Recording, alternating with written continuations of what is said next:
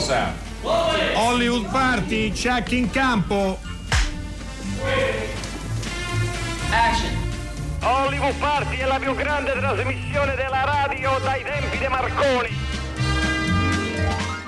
Buonasera a tutti, comincia una nuova settimana di Hollywood Party, è, è la settimana che ci accompagnerà verso la festa del cinema di Roma che apre il giovedì, giovedì 15, la quindicesima edizione, giovedì 15, quindi per chi è appassionato in numerologia ha, così, ha cose sulle quali riflettere e la coppia che vi farà compagnia questa settimana e anche la prossima e che seguirà eh, minuto per minuto quello che accade alla festa è formata da, da me che sto parlando in questo momento, Enrico Magrelli e dal grandissimo Dario Zonta. Ciao Dario.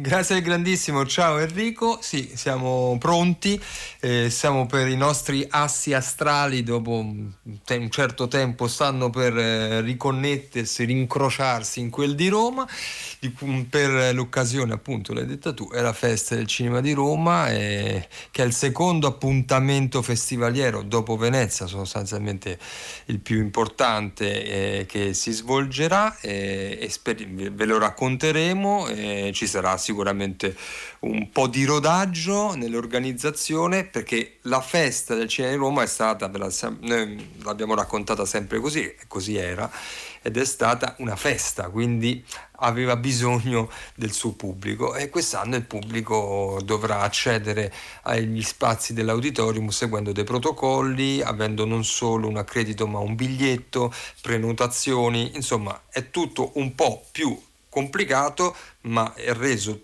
necessario dalla, dal rispetto delle, delle regole che insomma forse ci salveranno. No, è vero, sarà una festa regolamentata, il che non è, non esatto. è, male. Il nostro numero per i vostri sms è sempre lo stesso, 335 5634 296. Se avete voglia di raccontarci eh, il vostro uh, weekend uh, davanti a un film, dentro una sala, davanti a una serie, naturalmente noi siamo molto curiosi di capire, di, di vedere che cosa, che cosa, state vedendo, che cosa avete, eh, avete visto. Eh, lunedì è la giornata degli incassi, gli incassi che eh, pur nel... Ovviamente sappiamo, non sono gli incassi, lo diciamo sempre ogni lunedì, però vale la pena ripeterlo, non sono quelli tradizionali, eh, però comunque sono dei dati, mi pare, non trascurabili, veramente non trascurabili. Sì, c'è un po' di, un po di movimento, eh, numero di presenze eh, che inizia a, a, crescere. Il primo film che, di, che ha incassato è Greenland. Vediamo i numeri delle presenze all'11-10 perché forse dà più l'idea degli incassi. Sono 105.000 persone che sono andate a vederlo, mentre Lacci eh, che è un po' il debutto nella classifica, anche il film italiano di cui Hollywood Party ha parlato, sia a Venezia che durante il lancio promozionale qui eh, in questi giorni, ha incassato complessivamente 628 mila euro eh, e 100.000 persone a, a partire dell'11-10 sono andate a vederlo. Poi come cosa... Vabbè, poi abbiamo Tenet che, che tiene, Tenet tiene con i suoi 6.600 mila euro e complessivamente no, quasi un milione di persone, 936 mila persone, è impressionante letto così, no Enrico? Sono andate a vederlo, certo, certo. Va, va, molto bene, devo, devo, dire nel senso che ci fa piacere, il Devo sta nel contesto del complesso in cui siamo, Padre nostro, ha incassato complessivamente 900 mila euro e siamo arrivati soltanto al quinto posto. Eh, un po' più fatica fa Divorzio a Las Vegas, sempre film italiani, ci sono molti film italiani. Questa, se tu vai a vedere la nazionalità Enrico in un altro, un anno fa, adesso la classifica non sarebbe stata così, così certo. piena. Tricolore. Diciamo. esatto, tricolore. Anche questo il motivo, è chiaro perché mancano completamente i film americani, eh, ma in generale i film stranieri, eh, soprattutto comunque quelli delle major. E di questo fra poco parleremo perché la notizia del giorno ha a che fare con un film Disney, con un film che aprirà la festa di Roma, alla quale dedicheremo fra pochissimo uno spazio più ampio. Più ampio, sì, è vero, anche perché come avrete sicuramente letto continuano no, ad, essere, ad, esserci degli slittamenti, alcuni film addirittura li vedremo, li vedranno nel, 2000, nel 2021. 335 5634 296, noi cominciamo con la musica. And I was gripped by that deadly phantom. I followed him through the hard jungles as he stalked through the backlots,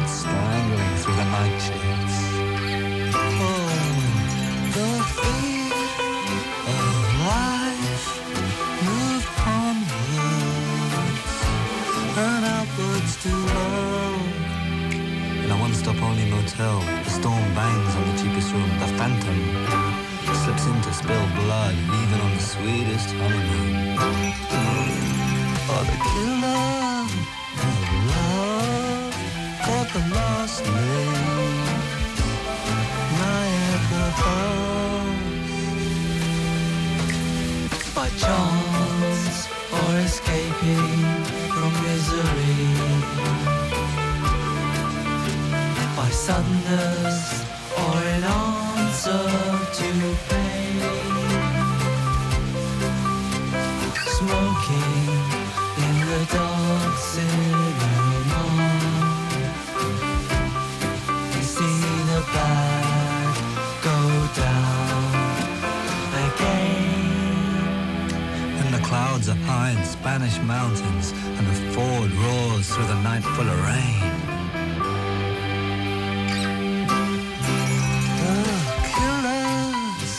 Blood flows, but he knows his guns again to make a grown man cry like a girl. To see the guns dying at sunset.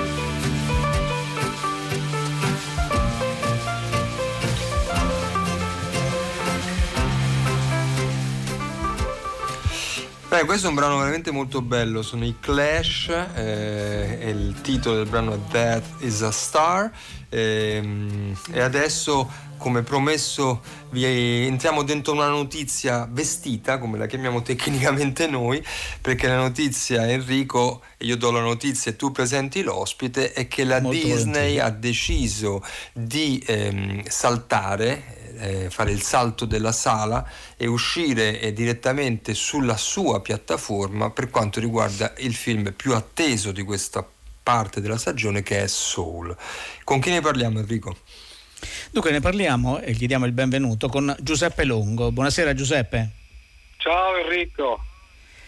Eh, allora, Giuseppe Longo è, eh, appunto, è, un esercente, un esercente eh, importante di Gorizia, di Monfalcone e poi è il patron del uh, premio Amidei che noi di anno in anno, non quest'anno perché per ovvi motivi ha avuto uno svolgimento diverso, uh, proviamo a, raccontarvi.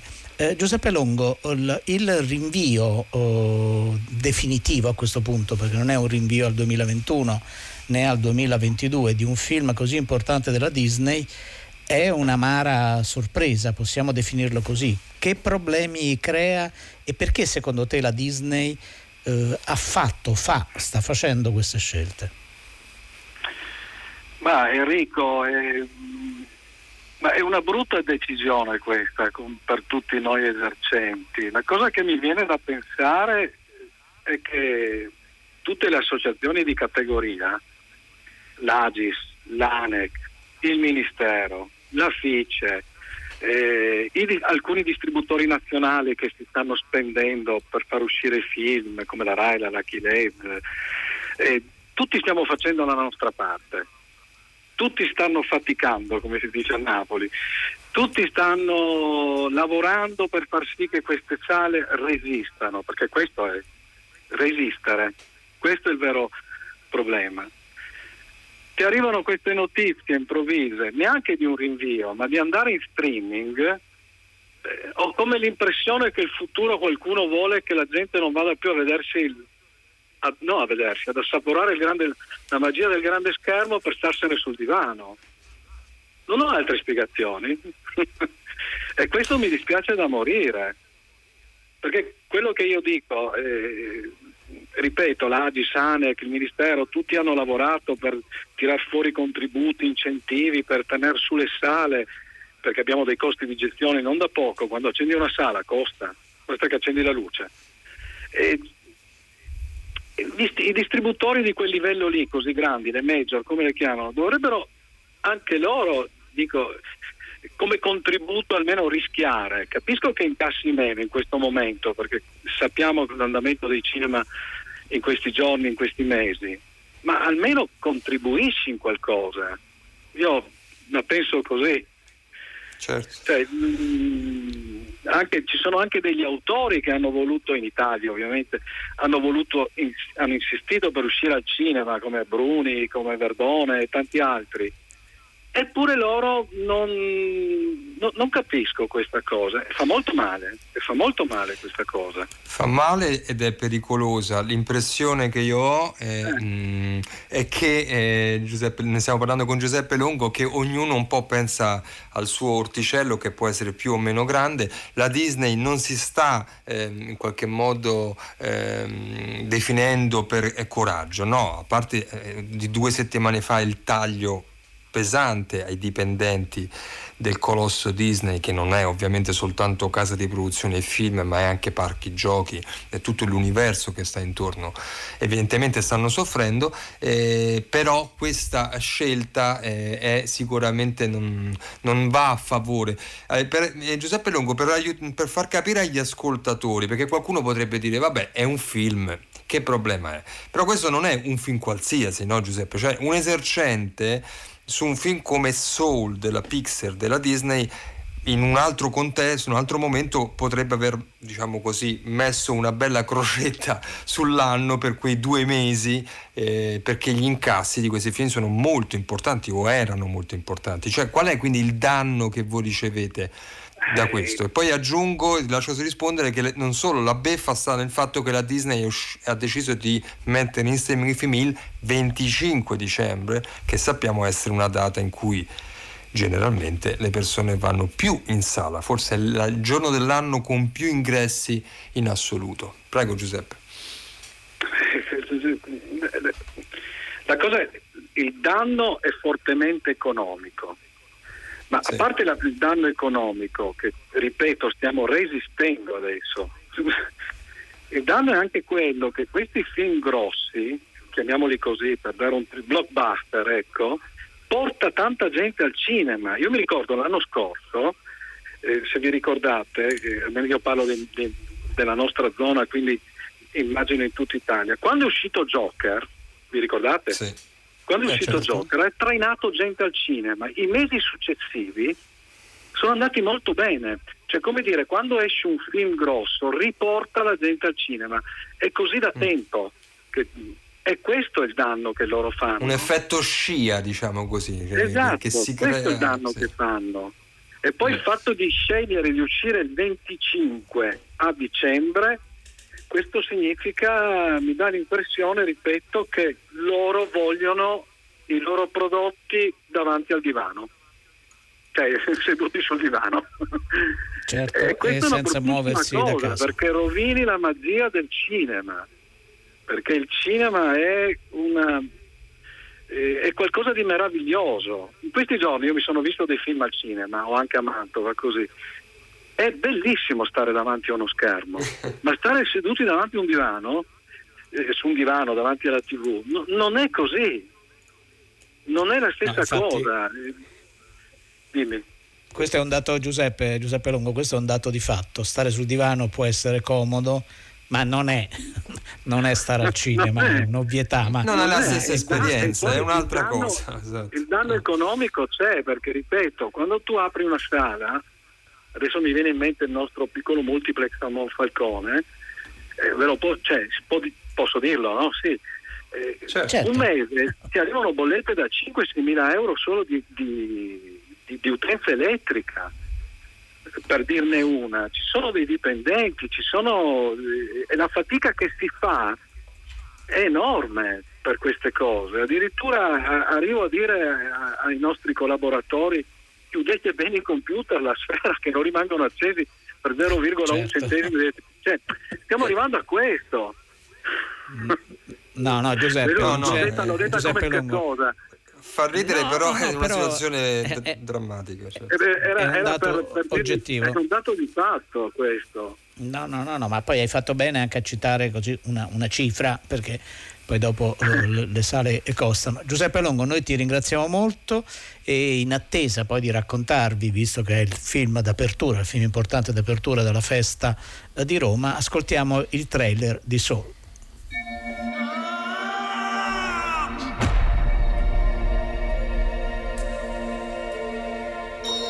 Ma che... Dove mi trovo? Come ti chiami, caro? Uh, mi chiamo Joe, insegno musica alle medie. Connie, tocca a te! Era iniziato come il giorno più bello della mia vita. A stasera iniziamo alle sette. Sì! Woohoo! Sa che ci scriveranno Joe Gardner! Ce l'ho fatta, ho l'ingaggio! Sarà stata una doccia fredda. Cosa? Oh mio Dio! Oh mio Dio! Qualcuno mi aiuti! Non ho finito! Oh mio Dio! Oh mio Dio!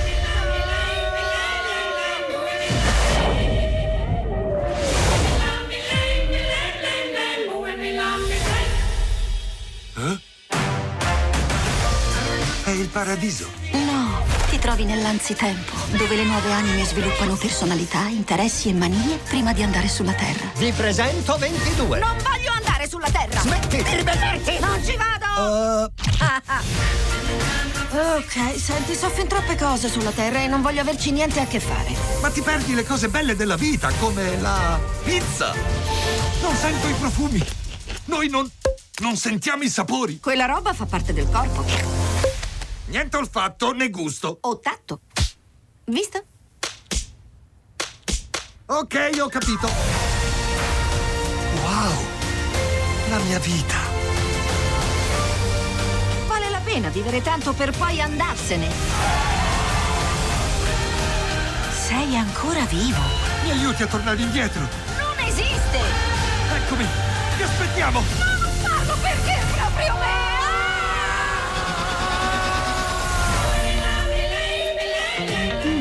strano. Che cosa? 151.000 anime finiscono nell'aldilà ogni giorno e io le conto una a una. Non tornano i conti.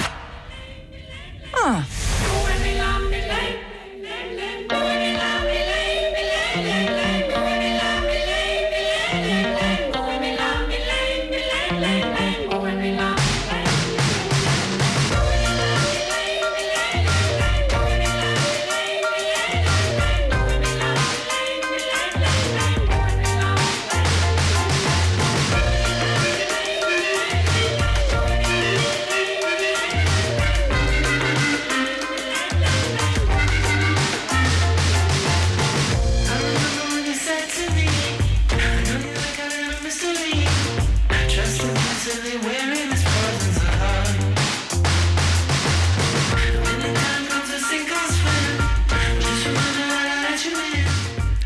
Questo è il, tra- è il, trailer di Soul, il film del quale abbiamo parlato con Giuseppe Longo. Stanno arrivando molti messaggi al 335 5634 296 e i primi due proprio fanno riferimento alle cose di cui discutevamo con Giuseppe Longo, dice così non si aiuta nessuno a proposito della scelta della Disney, neanche chi ce la mette tutta per salvarlo il cinema. Io mi rifiuto di guardare un film sullo schermo piccolo e poi Teo scrive: Ma quando fai i piatti, eh sì, i piatti non è male, i patti è meglio. Questo era riferito a un messaggio che è arrivato. Col diavolo ti devi aspettare i tiri i mancini. Eh, poi ho visto un film che non, che non ho visto purtroppo la sala da noi. Eh, la folla del Lighthouse, uh, sì, che credo sia solo su piattaforma, oppure uscito, no, solo su piattaforma, suppongo eh, poi qualcuno ha visto una serie Rai che è nero eh, a metà eh, e poi dice sto alla pari con molte serie Netflix per, per personaggi Eh, poi The Duke che era a Venezia, si sì, uscirà, credo che uscirà fra qualche mese, aveva una data, in questo momento però non ho, non ho la data sotto mano, non ho i giornali che fanno oh, riferimento. Uh, Franca, grazie per quello che scrivi, naturalmente, grazie anche a Enrica uh, e Nadia invece ha visto Lasciami uh, andare, eravamo in sei in sala. Sì, spesso le presenze in sala sono, uh, sono evidentemente però distribuite perché da, dai dati, dai numeri che ci diceva, che ci diceva Dario, no, ci sono cioè complessivamente no? ci sono migliaia di persone che vanno al cinema, lo ribadiamo, è uscito un comunicato, le sale cinematografiche come le sale dei de teatri sono veramente tra i luoghi più sicuri in assoluto, proprio che ci sono dei protocolli molto molto uh, rigidi. Noi andiamo avanti con, uh, con la nostra puntata, vero Dario? Sì. Sì, perché abbiamo raggiunto al telefono il nostro ospite che è Carlo Alberto Pinelli. Buonasera. Buonasera, Carlo. buonasera. Bentornato a Hollywood Party perché con piacere eh, vogliamo tornare a parlare di un volume, di un libro eh, che si intitola Professione documentarista, sottotitolo Storia e pratiche di una passione, eh, edito da Sabine, Edizioni Sabine, un volume che ha avuto già una sua prima vita nel 2017 e che adesso eh, ha una stampa, quindi a distanza di tre anni, revisionata e aggiornata. E questo ci porta a eh, così, riagganciare il suo autore, Carlo Alberto Pinelli, eh, per farci raccontare, eh, intanto ricordarci qual è l'impianto eh, di questo libro e soprattutto eh, quali sono gli aggiornamenti che lo hanno arricchito in questa nuova edizione? Sì, eh, tanto ringrazio per l'interesse che evidentemente mi fa molto piacere. Il libro in gran parte è una riedizione di quello precedente, ma eh, con l'aggiunta di questi ultimi anni, naturalmente non esaurente perché eh, ogni anno si, si, si producono decine, centinaia di documentari e dunque in parte io non riesco nemmeno a sapere, a conoscere, a raggiungerli, dall'altra parte magari li, li, li raggiungo ma non mi sembrano, eh, non rientrano così nel, nella mia idea di cosa deve essere un documentario. Per cui in parte anche i giudizi precedenti rivisti, riletti con attenzione, rivisti anche i materiali d'origine, un po' li ho rimodulati qua e là, eh, ho, rivalutando moltissimo eh, Chris Marker, che io considero oggi veramente come uno dei più rivoluzionari eh, documentaristi con, contemporanei, è morto solo due anni fa, cui, eh, ed è, è aperto, ha aperto al documentario delle prospettive assolutamente nuove oppure anche naturalmente Frederick Weisman che più, anche se più tradizionale ha raggiunto oggi una, una chiarezza, una limpidità di disegno eh, assolutamente eh, che già tre, tre, anni fa ancora non, non, si capiva fino in fondo che invece adesso si può capire.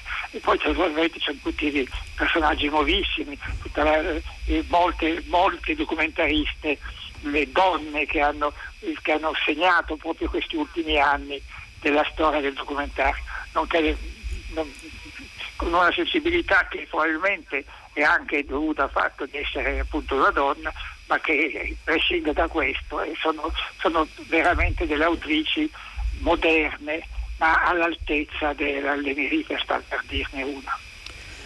Certo, uh, Carlo Alberto Pinelli, stiamo parlando appunto della riedizione del suo libro Professione documentarista. Prima lei ha accennato a una cosa molto interessante, no? che rispetto giustamente alla, a un percorso storico e all'attenzione per alcuni registi, per alcuni autori piuttosto che per altri, e lei diceva uh, alcuni autori, alcuni registi non corrispondono alla mia idea di documentario. Uh, certo ci vorrebbero ore, può provare a sintetizzare perché credo che sia molto interessante per i nostri ascoltatori uh, quale sia la sua idea di documentario. Beh, il documentario beh, sì, certamente è giusto quello che ha detto e non è facilmente sintetizzabile, ma eh, si basa proprio per grandi linee sul rapporto tra mh, eh, notizia e realizzazione della stessa, tra informazione e emozione.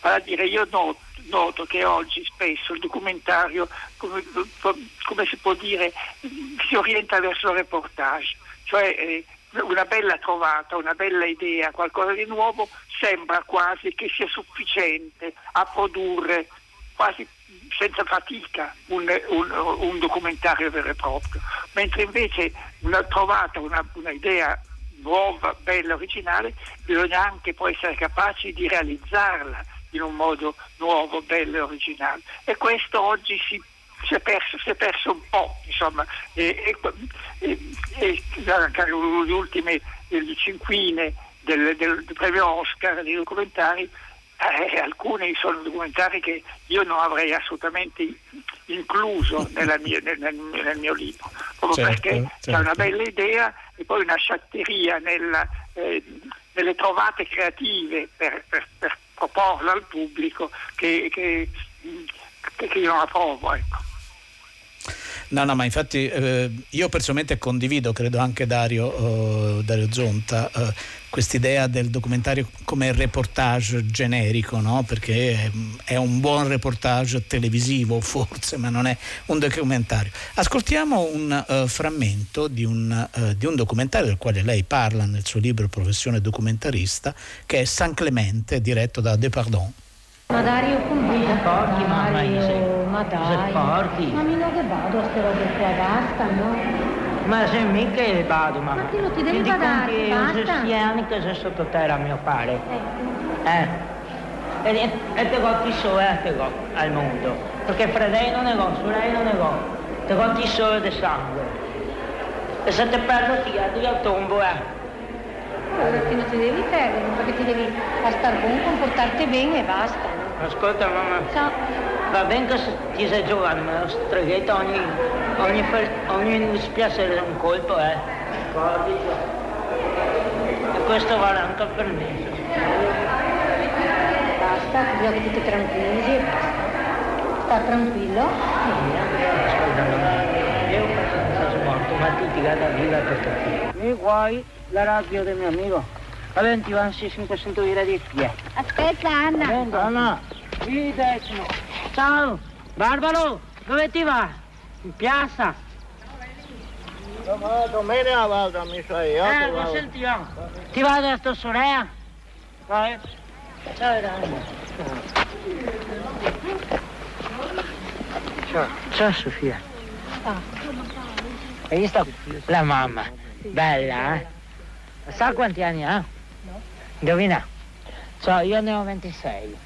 Fai il conto che abbia avuto un figlio presso poco lo sai quanto può avere un figlio? 40 40? 45 sarei. Sì. Hai sbagliato, 7 di più ne ha. 52 ne ha. Adesso il giorno 6 è Pasqua. Il 9 aprile farebbe il compleanno mio papà e il giorno 15 lei è nata sia giorni dopo del mio papà, però stesso anno. Mio papà aveva lì a 52 anni. Purtroppo, se quello che mi secca, ti capisci Sofia? Per quello mi, mi secca che dica parole, ti ha visto che era biancheggiato. Ciao, ci vediamo.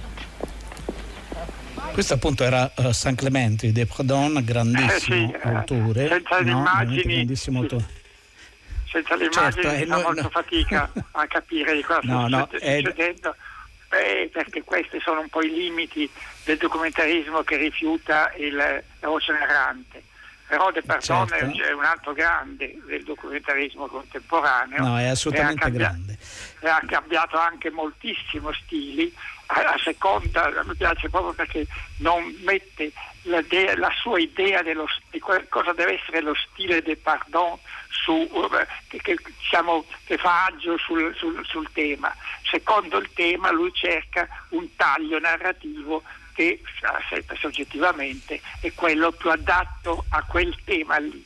Questo era, era un, un, documentario praticamente militante, no? perché è un documentario sulla, su, su, sui manicomi, cioè sulla basaglia fondamentalmente, cioè sulla, sulla inadeguatezza dei, dei, dei, manicomi prima della, della, della, eh, diciamo della, della riforma di Basaglia.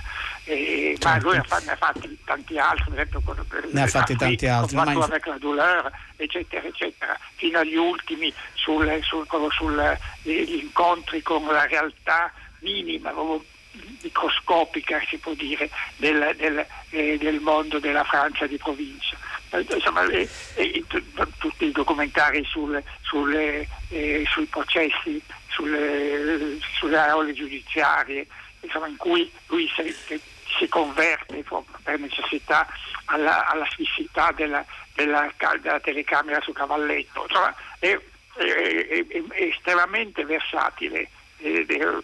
No, no, ma infatti, in Italia è poco, è poco conosciuto ingiustamente. Però, mo- però, chi lo conosce lo apprezza davvero moltissimo. Uh, Carlo Alberto Pinelli, posso chiederle suo papà, un grandissimo scrittore di cinema, Tullio Pinelli, che rapporto aveva con il documentario? Era incuriosito, era uh, uno spettatore attento, mh, mm, non aveva nessun interesse? Uh... Ma era...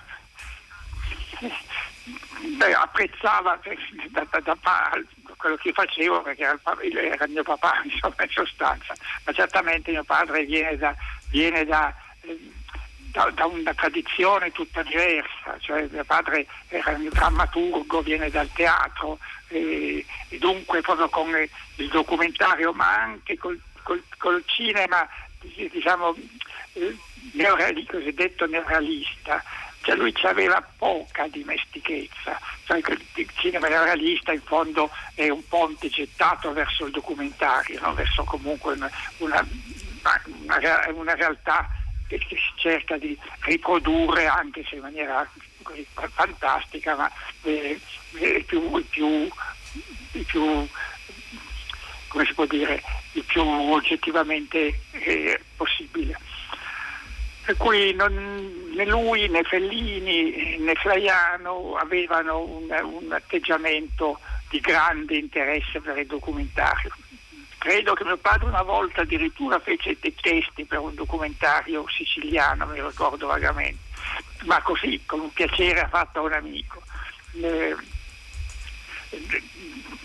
erano, erano, tutti e tre in modi diversi questi eh, lontani dal documentario, anche se incuriositi poi dalle, dalle esperienze umane e anche ambientali che il documentario eh, favoriva io stesso più di una, varie volte Fellini mi invitava a pranzo, non a cena, a pranzo, perché voleva sentire delle storie esotiche, perché mm. io sono stato documentarista soprattutto, non soltanto, ma soprattutto eh, diciamo, rivolto verso l'altrove, verso cioè popolazioni certo. diverse da noi e, e, ambienti molto diversi da noi, per cui eh, Fellini si divertiva molto a, a ascoltare queste descrizioni o dell'Amazzonia o del Pamir per dire, o dell'India, anche se poi se avesse dovuto fare un film orientato in quel senso, l'Amazzonia l'avrebbe ricostruita tutta Cinecittà.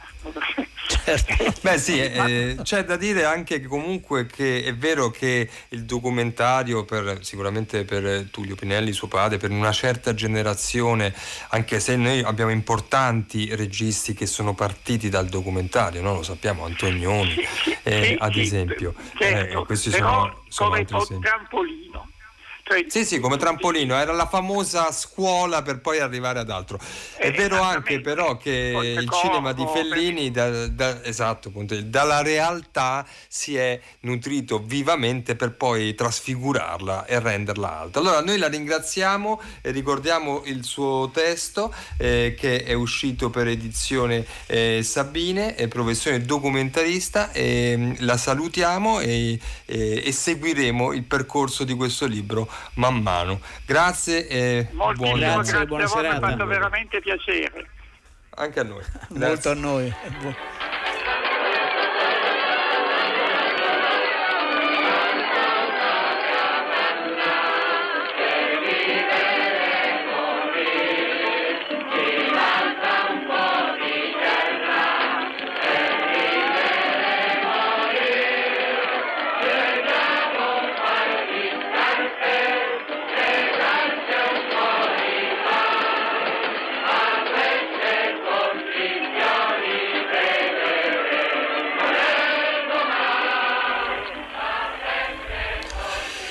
Beh, Enrico, questo beh, è, è, strano questo incrocio, no? Questo è un momento Vero. altissimo di un capolavoro assoluto che è Miracolo a Milano, eh, Zavattini, De Sica, eh, però quanto, quanto, reale, quanta realtà, forse quanto anche documento, documentario, quanto leggiamo in quanto, come documento un film eh, come questo che pensa a ben 70 anni perché le riprese si svolsero tra febbraio e giugno del 1950 e la, la, diciamo, la prima eh, si svolse nel febbraio del 1951. Allora, noi perché stiamo parlando di Miracolo a Milano e soprattutto con chi? Penso e spero di avere eh, l'amico Gianni Biondillo al telefono. Ciao Gianni.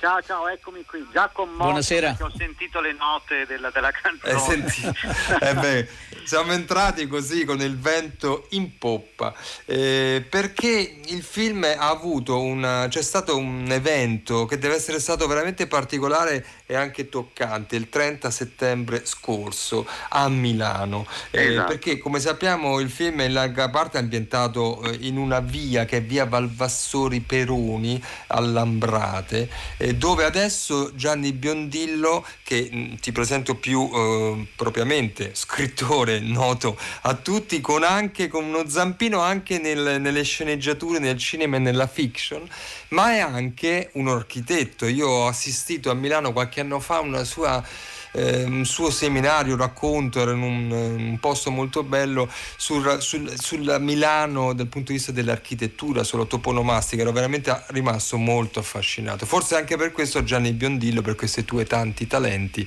sei stato un po' un testimonial di questo evento organizzato anche dalla biblioteca di Milano, dal sistema biblioteche di Milano. Allora, che cosa è successo il 30 settembre? Beh, è successo che un matto, che è il bibliotecario appunto della biblioteca rionale di Barbassone Peroni, ha deciso di tirare fuori, andato in cineteca, ha voluto a tutti i costi proiettare esattamente nei luoghi dove è stato girato il film, proiettare all'aperto eh, Miracolo Milano.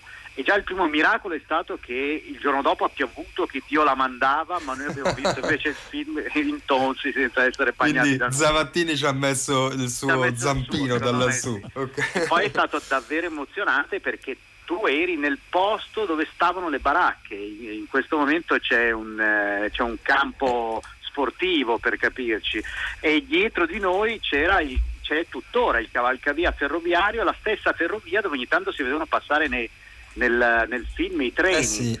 E quindi era esatto. curioso perché in certi momenti vedevi passare i treni sullo schermo e poi li vedevi passare anche oltre lo schermo, davvero, era, era un 3D straordinario. No, no, ma infatti questo deve essere un effetto moltiplicatore, altro che il cinema postmoderno, l'immersione nel cinema, in questo caso è l'immersione sì, nella geografia, proprio nella topografia. Ascoltiamo proprio un documento d'epoca del Luce del 16 di febbraio del 1951.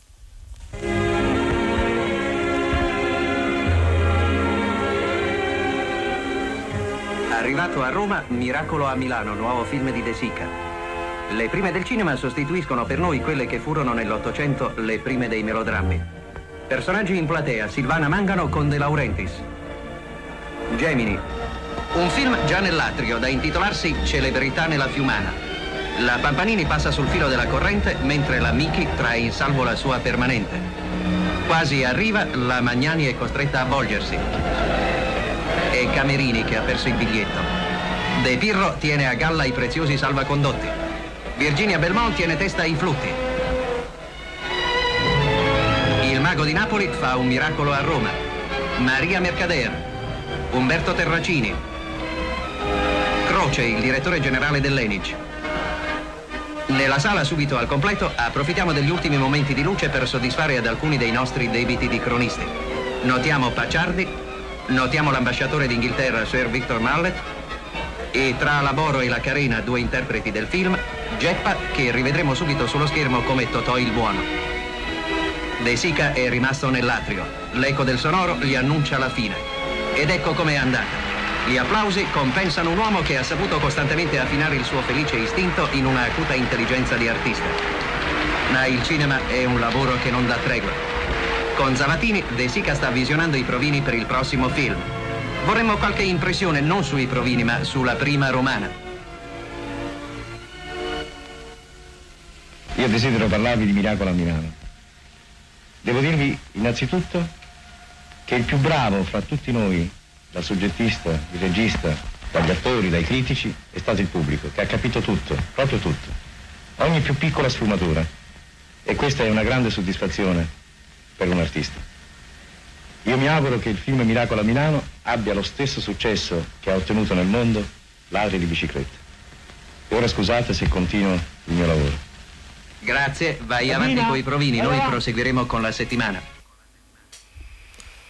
Allora, questo che abbiamo appena ascoltato è un, un luce, è appunto come si dice tecnicamente, eh, di, eh, relativo alla presentazione della prima appunto di Miracolo a Milano. Fa sempre impressione anche sentire la voce del grande eh, De Sica. Stiamo parlando di Miracolo a Milano con Gianni Biondillo, scrittore, eh, saggista, architetto eh, e anche sceneggiatore, eh, perché è stato un po' testimone e testimonial di questo evento che si è svolto a Milano il 30 settembre che deve essere stato veramente molto toccante con questo cinemobile, no Gianni? Cioè, è stato, sì, è stato questo cinemobile eh, restaurato, molto, molto... ma sai la cosa che mi ha impressionato è stata innanzitutto la partecipazione, perché insomma era una Mm. sera anche un po' freddolina.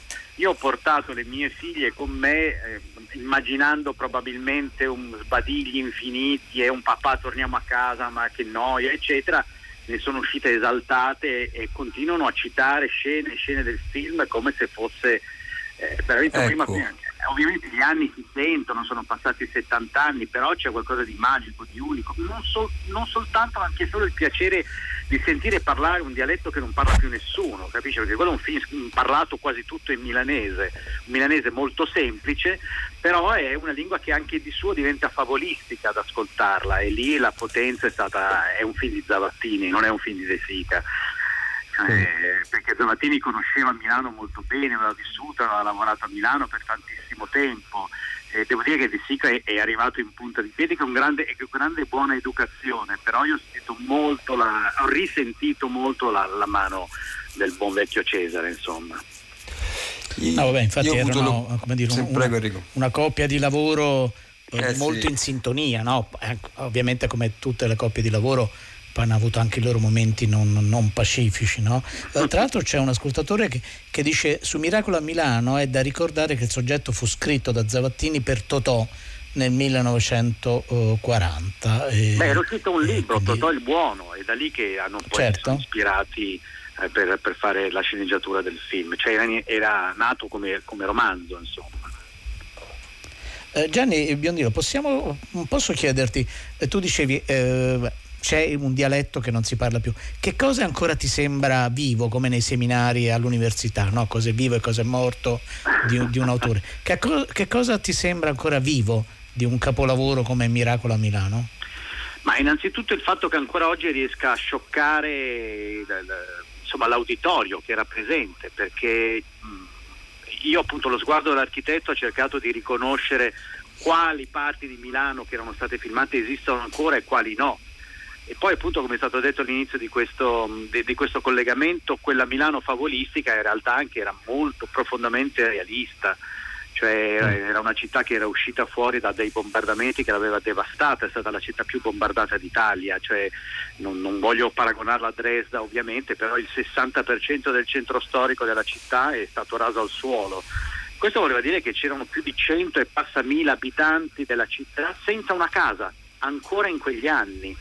E allora l'idea di ricostruire, di ricominciare, di rimettersi in moto, tutto un po' con quello spirito tutto meneghino, è, anche lì presente, eh, nel bene e nel male, eh, l'imprenditore che trova il petrolio e quindi vuole togliersi dai piedi questi poveri che danno fastidio, eccetera, eccetera. Però io ci ho riconosciuto quello spirito tutto milanese no? del tiriamoci sulle mani che diamoci da fare.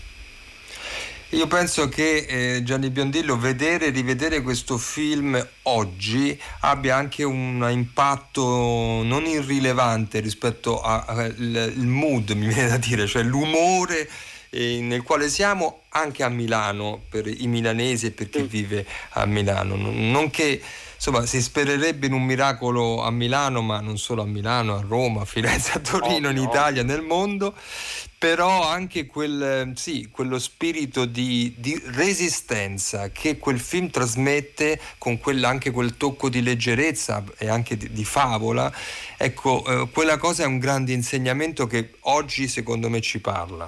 Ma poi sai, guarda, pensa soltanto alla scena finale, appunto, di tutti che volano con la scopa ehm, in piazza del Duomo, scena che è stata poi copiata e ricopiata e ricalcata da tutto il cinema americano e lì eh certo, è, è, la, la, scena germinale da Spielberg, ma persino da Grease, se ci pensi. No? Cioè, è vero, hai ragione, il finale di Grease che se ne volano via. Stesso, esatto, è uguale. Allora, è ancora oggi quella scena ti fa capponare la pelle, lì senti la poesia. Allora, quando uno dice cos'è la poesia nel cinema, ecco, quello è uno dei momenti in cui capisci cos'è la mm. poesia nel cinema.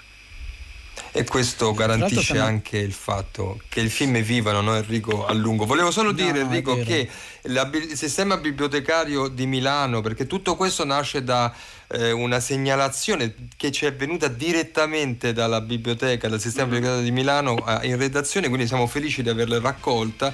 Aveva delle iniziative, ha delle iniziative, una di queste è fare un murales sulla parete di un edificio della Università Statale che sta lì nello, nello, stesso spazio, che è bella grigia adesso da quello che ho visto, quindi un murales non gli farebbe affatto male. Che dici Gianni? Esatto. No, Va bene, ti ringraziamo.